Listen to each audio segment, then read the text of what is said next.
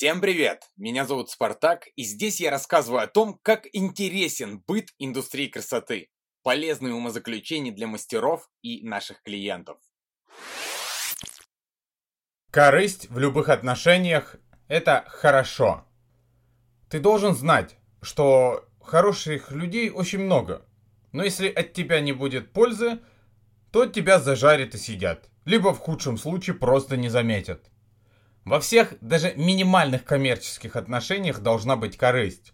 Должна быть и есть потребность в том, чтобы получать определенное благо для совместного сотрудничества. Грубо говоря, все используют друг друга. А может быть дополняют. Скорее используют. И это должно быть обоюдно искренне. В основе всех взаимоотношений лежат три основы. Деньги, развитие и эмоция. Деньги – Работая с кем-то, и неважно, кто из вас в каком амплуа, вы должны зарабатывать. И чем больше заработок, тем лучше. Вы должны расти в заработке. Как минимум, должны быть в этом заинтересованы. Развитие. Для того, чтобы сотрудничество было длительным и интересным, постоянный рост обязателен. Иначе в чем смысл сотрудничества? И эмоции. С кем бы вы ни работали, вы должны испытывать положительные эмоций друг к другу. Если у вас будет хотя бы минимальная ненависть, то от этого будет страдать развитие, финансовый рост и желание находиться в одном помещении или компании, а там уже масса негативных вытекающих. Для того, чтобы руководитель постоянно не боялся, что от него может кто-то уйти, он должен контролировать именно три эти составляющие.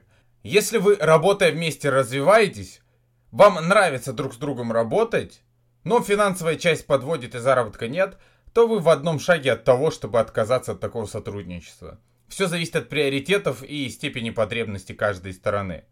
Также, если вы работаете вместе и у вас постоянный финансовый рост, есть развитие и приобретается опыт, но при этом вы терпеть друг друга не можете, да и такое бывает, то вы также в шаге от развала, так как накапливается негативное отношение и претензии.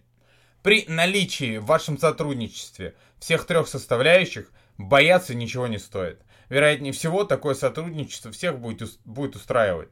Но чем меньше составляющих в вашем взаимодействии, тем вероятнее, что ваши пути скоро разойдутся. Именно поэтому руководитель должен контролировать как минимум эти основы и все, что на них влияет. Должен прислушиваться к желаниям и возражениям людей, с которыми работает – так он может понять, какую составляющую стоит видоизменить или подтянуть, над чем стоит поработать и что утрачено.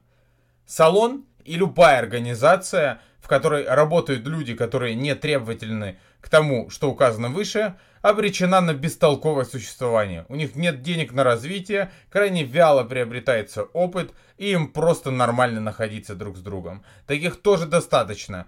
Это люди, которые ходят на работу, потому что нужно ходить на работу. Ведь там иногда бывает прикольно, иногда что-то платят, иногда происходит что-то нестандартное.